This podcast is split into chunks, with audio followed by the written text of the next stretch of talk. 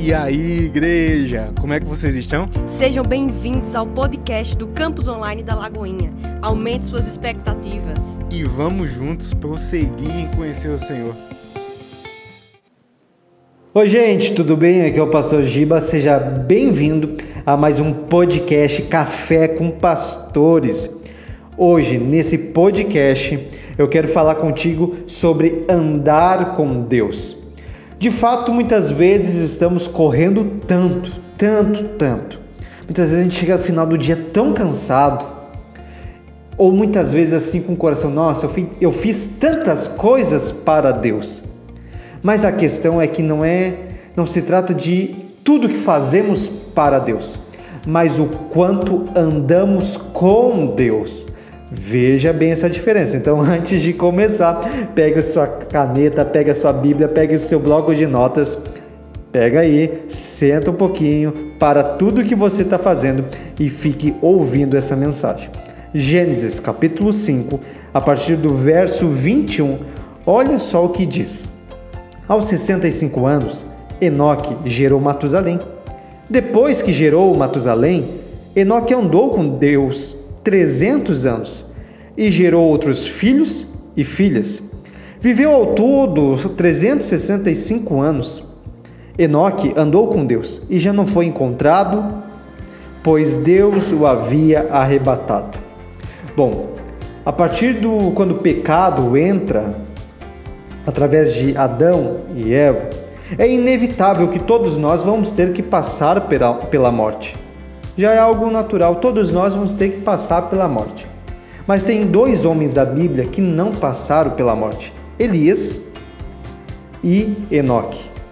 Mas a questão é que quando nós vamos analisar o que a Bíblia fala sobre Enoque, por que, que ele não passou pela morte? Por que, que ele não enfrentou a morte? O que, que ele fez? Que grande feito esse homem fez? A Bíblia diz que Enoque apenas andou com Deus. Veja bem, Enoque não criou uma grande igreja, Enoque não diz aqui que ele, olha, ele ajudou a salvar 50 mil pessoas. Enoque criou não sei quantas ONG. Não. Apenas diz: Enoque andou com Deus. E muitas vezes tudo que nós queremos, eu e você, é viver uma vida tão agitada, tão corrida, tentando fazer tudo, tudo, tudo, tudo. Sabe? É desde é, tudo que eu fazer, parece que eu tenho que assim, eu não posso ter um tempo livre. Eu falo por mim, gente. Eu tenho tido um tempo que eu comecei a analisar isso. Eu estava tão agitado, sempre correndo, sempre fazendo uma coisa e outra, sempre tentando dizer assim: não, eu tenho que fazer tudo isso para Deus, eu tenho que fazer da melhor forma, eu tenho que correr para um lado, eu tenho que correr para o outro. Ok, mas o quanto disso, o quanto do meu tempo, o quanto do meu dia, eu tenho me dedicado não em fazer para Deus, mas andar com Ele. Olha esse texto, Lucas, capítulo 10, verso 38. Caminhando com Jesus e os seus discípulos chegaram a um povoado onde certa mulher chamada Marta o recebeu em sua casa. Maria, sua irmã, ficou sentada aos pés do Senhor, ouvindo a sua palavra. Marta, porém, estava ocupada com muito serviço e, aproximando-se dele, perguntou: Senhor, não te importas que a minha irmã tenha me deixado sozinha com o serviço? Diz-lhe que me ajude. Respondeu o Senhor: Marta, Marta, você está preocupada, inquieta com muitas coisas. Todavia, apenas é apenas uma é necessária. Esse uma é necessário. Jesus está falando de um banquete, na verdade, nem apenas uma refeição é necessária. Maria escolheu a boa parte e essa não lhe será tirada. Bom, Jesus não fala que Marta estava em pecado, fala, gente? Não. Jesus não fala que Marta estava errada. Jesus também não fala isso. Mas Jesus fala de que entre Marta e Maria, uma escolheu a melhor parte. Olha, veja o seguinte: se Jesus aparecesse na sua casa hoje, eu tenho certeza que você faria de tudo para agradar ele. De tudo, de tudo, de tudo, de tudo. Você arrumaria a casa, arrumaria as coisas da mesa, é, faria um grande banquete e não conseguiria ficar em, paradinho, só aproveitando, porque você queria fazer de tudo para que Jesus se sentisse bem. Bom, e qual é o problema disso? Isso é algum pecado? Não. Isso está errado? Não. Mas então qual é a diferença entre Marta e Maria? Jesus ele é muito claro. Ele diz: olha, tinha duas funções. Um vai estar cuidando da casa, o outro vai estar aos meus pés. Mas tu poderia, Marta, e eu não te impedi de estar aos meus pés.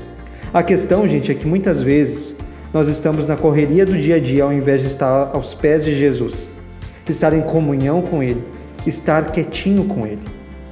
Então, pense o seguinte: se chegar no final da sua vida, se tudo se limitarem as pessoas dizerem o seguinte: olha, o Giba andou com Deus, isso basta. Isto já é suficiente. Já é. As pessoas não querem estar lembrando, e Deus não quer estar lembrando do Giba que correu para um lado e para outro, se desgastou, sempre se cansou. Não. Giba andou com Deus. Maria andou com Deus. Se preocupe muito em apenas andar com Deus. Que o primeiro fôlego, quando você respira pela manhã, ali você acorda, a primeira coisa que você faz possa se dedicar esse tempo em andar mais com Deus. Pare um pouquinho. Pare tudo o que você está fazendo. Esse é um tempo apenas de refletirmos sobre as correrias do dia a dia, tudo o que temos em nossas mãos, tudo o que queremos fazer. Então apenas pare de fazer e comece a ser. Eu volto a, me, eu volto a dizer para vocês, hoje eu tenho tentado me dedicar é, pensando nesse sentido de começar a ser mais. Por quê? Porque eu estava só fazendo. Só fazendo. Minha vida está muito corrida, muito. Não. Mas é o momento de eu começar apenas a andar com Ele, ouvir mais, ter mais calmaria dentro do meu coração. Claro, se nós formos notar, diante de todos esses personagens, personagens em Gênesis, nós vamos ver de que Enoque ele morreu muito jovem muito. E que contraditório, não? Porque Enoque, ele era ali o, o pai, né? Ele, ele gerou Matusalém. Matusalém é o homem mais velho da Bíblia. E Enoque morreu tão jovem, vamos dizer assim, 365 anos. É muito jovem para aquela época. Mas mesmo tão jovem, a Bíblia diz que ele andou com Deus. Então, independente se você é jovem, se você é velho, Dedique apenas o seu tempo em andar com Deus. Não se permita em fazer mais, não se permita em se desgastar mais, porque muitas vezes a gente está tão no ativismo, não é mesmo? Então pare, pegue a sua Bíblia, pegue uma xícara de café e medite mais na palavra, para que você possa realmente estar alinhado o seu coração ao coração de Deus. Deus abençoe a sua vida, que sejamos homens e mulheres conhecidos por andar com Deus. Até a próxima, gente. Tchau.